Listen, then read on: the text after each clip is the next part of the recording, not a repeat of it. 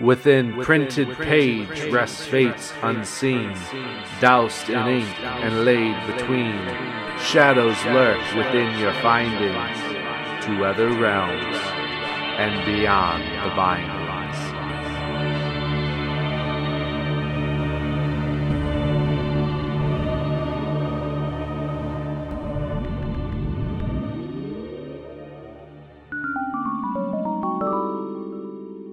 Max Lopez, and this is another episode of Beyond the Bindings. And this week we're going to cover kind of an out of the box story for me, at least something I typically wouldn't, um, or at least something I wouldn't have found on my own, I think.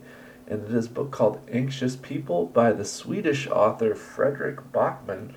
And it was published in 2019, and it was actually uh, suggested to me and given to me uh, to borrow from a coworker. Um, they thought that I would enjoy the book, and I, I really did enjoy the book. It was kind of I so naturally kind of just drift to those things that I love so much and those authors that I love so much, and they just all have such a wealth of, of stories that I would like to re dive into or uh, dive into for the first time. So sometimes it's hard to kind of stray me away from that. But I love when people recommend me books, and it's it's something that I'm trying to. If somebody recommends me a book, I'm just gonna put that to the top of my to read list because it doesn't really happen all that often. So uh, typically there's they're shorter books too, which is nice because it, it it's a little easier for me to allow myself to tackle uh, because so many of the books I read are 400 to 1000 pages long. It's nice to be able to read kind of these in-betweener books that still have some major themes, still have some deep themes and some deep ideas that I can dig out of them but they they they they can do that in uh, you know 300 pages, which I, I appreciate as uh, as something that I can makes my makes it easier for me to set down the obsessive ones and, and take a little in between book like this one here, Anxious People by Fredrik Backman.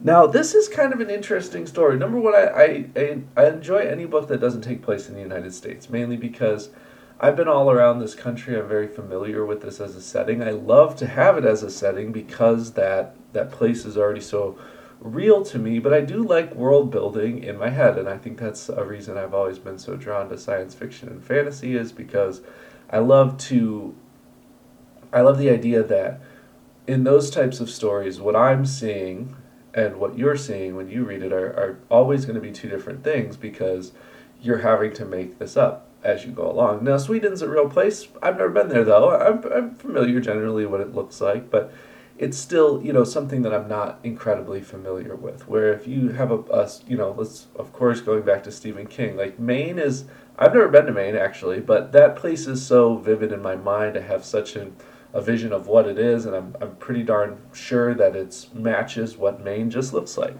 But I love that that when that setting is someplace that is not very familiar to me. And this book kind of has that, even though it doesn't really play a super major role, but it's just kind of fun to read something from another country, from an author who's from another country. And overall, this was kind of a very, very interesting story, and it was told in a very interesting way. I did enjoy it. I think there were parts where it kind of lagged on for me. Um, and and I think within that he's just attempting to build on some of the themes and kind of rehash some of the topics that that Fredrik Backman is getting at throughout this entire story. I think that if this book was another 50 pages or another 100 pages, I think that I would have ended up getting a little annoyed with it because I think that the resolution comes rather I wouldn't say quickly, but there's a you know there's a good 50 to 75 pages left after the overall resolution of this story happens. And i, I truly had gotten the point and i had gotten his message by by that point by the resolution of the story. So I, i'm not sure some of it was needed at the end. But as a lot of authors do you know this is not an uncommon thing even for some of my favorite authors to kind of drag on towards the end. How is this thing going to truly end but the page we get to close out, you, you get a maybe an extra two or three paragraphs to end the entire story, and he really kind of does end cap it there, and it closes in a beautiful way um, where we kind of step outside of the story and he brings you into it because he does reference you and break that fourth wall as you go through the story, acknowledging that you are reading the story, which I, I, I like that. I, I mean, it's much different than things that I often read. And it's it's not something that I it's not a style I could do very often, but it's a style that I could use as like these in between. Like I, I will read more of his books. I'm curious um, where he goes from you know, is he taking some of these similar um, crafting methods as far as how he's putting his writing together? Because this is done in an interesting way. It, to a certain degree, it's a little bit confusing, I think, uh, just because of the way. So, essentially, the easiest way, and I'm really not going to get into any details in this story just because if you get too far into it, you kind of lose the allure of why you would read this book. So, like, you know, on the off chance you're going to read this book, it, it's really not I, can talk about a lot of like the importance of this story without actually t- talking about very much of the story itself at all. But interestingly, he basically is burning the wick at both ends with this story. So you're at the beginning and you're at the end all at one time, and they like meet, but then they go back out again. So you're you're kind of back and forth throughout and you're just getting filled in with perspective as you go through which you you know there's some like like light bulb moments or like oh really that's how that was that whole time like you only understood one perspective of it and later in the novel as other perspectives start to grow and people start to learn new things about what had actually happened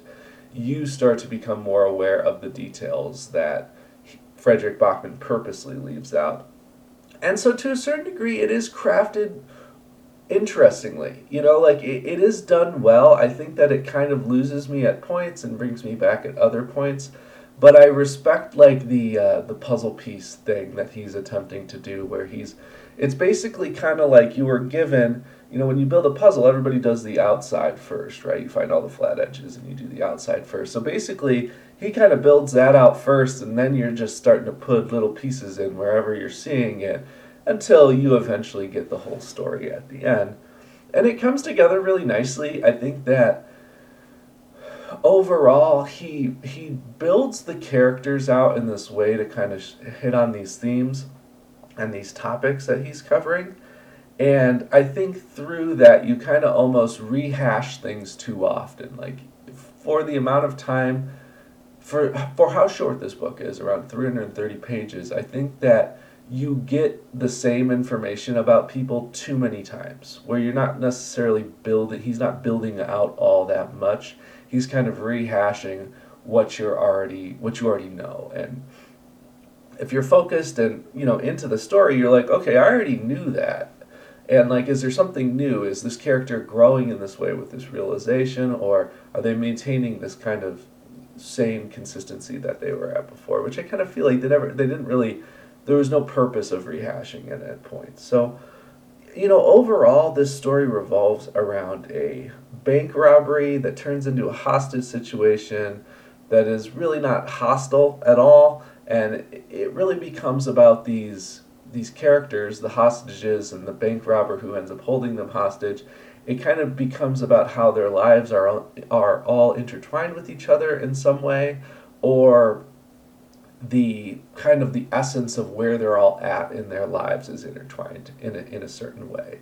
If you can kind of see where I'm coming from, they they may not necessarily have any true connection to each other, like physically knowing each other or have a you know friend of a friend or something like that. It's more their experiences are kind of set into the same wavelength, and they're all they all just happen to fall into this one place, into this scary situation at first all for you know seemingly a, le- a, reason that they're all going to be able to learn something from each other.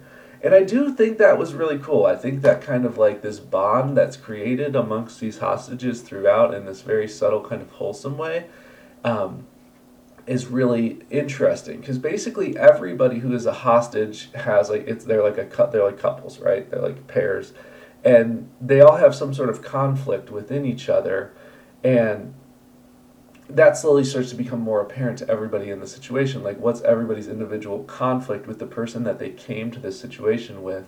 And through that, and through the means of opening up to each other, they're able to kind of learn about their own individual conflict through hearing about somebody else's. So I think it's really kind of touching on like that empathy role, that sympathy role, those things that we can learn from each other um, and apply to our own life through seeing other people's stories. And that, I mean, it's kind of interesting too when you think about this in regards to stories, is because you're able to become so empathetic, you're able to become so understanding. I talked about this in the Rose Madder episode uh, if it came out last week and last week.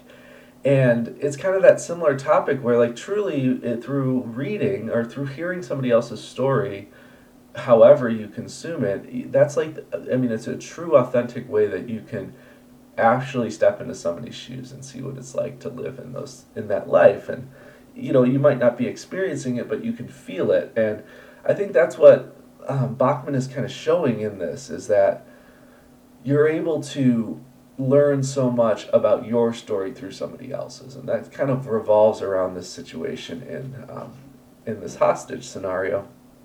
So you're getting this multiple hostage perspective, right? And things become pretty um, pretty mild right away. Like it's not as serious. I won't get into a lot of it, but you start getting the background of everybody's story, as I, I was just saying, as they're kind of telling their story and opening up to everybody around, or you're just getting that perspective through the narrator as well.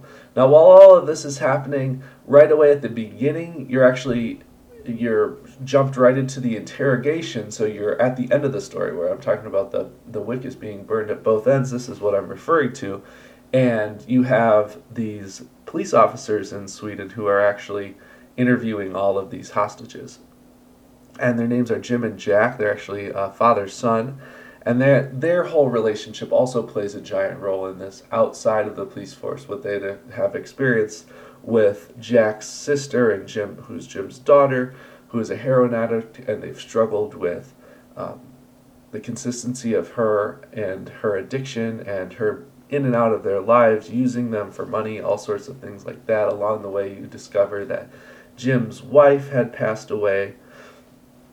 And uh, they just have experienced a lot. And it, it, like in all aspects of this story it's about how every single one of them every choice everything they've done every trial every tribulation everything they've gone through kind of played a role in where they are right at this moment. And i do really respect that and i think the overall although you know parts of this book i kind of felt like dragged on i, I do really respect the message that he was getting getting to and the way that he built some of those messages out using these individual characters and intertwined them together. Now, Jack becoming a police officer is like a big part of the story, the, the reasons why. So, when he was a, a, about 10 years prior to the events of this story, Jack is, you know, a teenager, and there's this bridge by their home, and he sees a man out on the bridge, and the, the he goes out because he, he thinks the man is going to jump off the bridge and commit suicide so he goes out to try and stop him. Uh, the man is he's not successful in stopping the man jumps off the bridge and he kills himself. And Jack is like destroyed by this because he was, you know, he, he wants to be a police officer already at this point and he wants to be able to help people and he sees this as kind of a, you know, his first opportunity to do that and he's defeated because he wasn't, I mean, there was no way he was going to win this in the first place. This man's mind was set. Um, and this teenage boy isn't going to be able to kind of alter that. Well, a few weeks later, he looks out and he sees a, a girl out on this bridge and he wants to he wants to make up for what he's guilty of. He, he feels guilt. He thinks that he could have changed that situation. And he goes out and he is able to successfully talk her down. And that kind of like fuels that fire of him wanting to continue to help people. And the bridge continues to play a role throughout the entire story through everybody's perspective, which I think is kind of cool. So, you know, he kind of hits you know the the major thing the major topic here you know especially it being the title anxious people is anxiety. And you start to see and it's not even specifically labeled as anxiety in the story. You know he's not he's not referencing that term very often but it's kind of alluded to that you're supposed to as the reader you know these group of hostages are the anxious people. So i mean personally i was just identifying like these anxious tendencies that they were they were having and kind of what, how that was building up into this worry that they all had that really had nothing to do with this hostage situation. It had something fundamentally to do with their life fundamentally to do with the interactions that they had with their significant other or partner or whoever just so happened to be with them. And and I, I found that really interesting, and I, I thought that it was done in a in a you know in a very metaphysical way, and I, I, I really appreciated um, that topic and that um, those themes being used as well. And the bridge ultimately, I think, represents that core piece that they all kind of shared, but and and it represents anxiety and like what anxiety can drive you to do. And through that something like suicide something like checking out of your life um, just socially maybe or separating yourself from certain people. And the bridge kind of represents how you can f- how, like how somebody how much anxiety can drive you away. And for some people unfortunately you know drive you to, want to wanting to take your own life. And along with that, there's this interesting idea behind like what other people's anxiety does to us, how it, we're able to empathetically absorb it, and how it can kind of lead to a lot of guilt as if uh, it's like almost like that survivor's guilt as if like there's something you could have done to prevent this person from doing that. And i think that a lot of that comes out with jack not being able to save the man but being able to save the girl and I, I, you know, I think that that's something that we we all can and have experienced in some way. Some can be drastic, where maybe a friend or a relative committed suicide, or it could be something a little less serious than that. But that guilt of like, is there something more I can do? Is there something more I could have done? I guess you have to change the, the tense on that because it, you know you're not living in the now anymore with that. You're living in the past, and you know that that can drive to depression that can drive to anxiety if you're allowing that to kind of control. But you know this is a huge thing that i think about a lot of the, a lot, very often is that you know these are things we can't change. And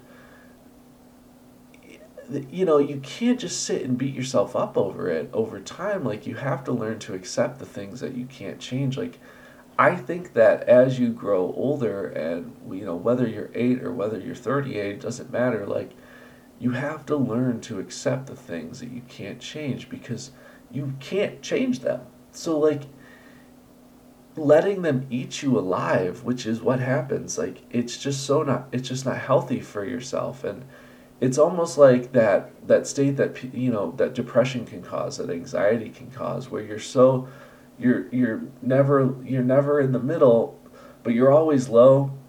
And when you're when you're high, you're super high, but when you're low, you're so low and you're never in the middle. And even when you're in the middle, if you stay in the middle for some reason, you're you know, then you don't experience those lows and you don't experience those highs.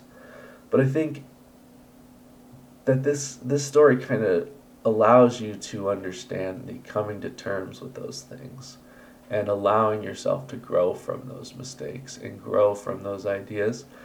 And I think that, you know, overall, that makes this story really beautiful. It makes the ideas, it makes the characters, it makes them real, it makes them something you can relate to. It, it's still a short story, you know, I, I don't really necessarily have an issue with um, the points in which it dragged on. I think that he, the the overall representation of what he's trying to get across here is done successfully and done really well. And I think that this is a book that anybody can be recommended and, and kind of if you go at it viewing it in those in those topics and those themes and pull those ideas out of it, I think that it can be viewed as as, as a really well constructed story that hits on some pretty deep themes while at the same time not even something I mentioned. You know, there's a lot of humor in here, and there's a lot of humor even how he intertwines those puzzle pieces together. So I think he does a really great job. Um, I also have the uh, another book by him that I'll read probably in the future called A Man Called Ove, which um, apparently is going to be a movie. So I'm gonna I'm gonna read that book as well, just because you know he kind of in regards to how he's getting across his themes, he reminds me a lot of Matt Haig, which I, you know, I, I've covered quite a few of his books, and I really enjoy his writing style, particularly how he hits on these themes. And I think that Backman kind of has that same ability to have this overarching thing that's really the purpose of this story, and I, I really enjoyed that overall. So Anxious People by Fredrik Backman. I will definitely be checking out more of his stories as well. Moving forward, I am going to get back to some Stephen King. I'm actually reading Different Seasons right now, which is his four um, four part. They're short stories. I think they would be more considered novellas. Uh, it's got uh, Rita Hayworth in The Shawshank Redemption. It's got Apt Pupil. It's got The Body, which is uh, the, the book for, or the novella for Stand By Me, the incredible movie. And the fourth one, it slips my mind. It's the very last one. I can't remember exactly what it was. But I'm going to turn that into a four part series. So I'm pretty excited to be covering that, uh, especially moving into the winter months. So, uh, as always, I'm Max Lopez, and this is Beyond the Bindings.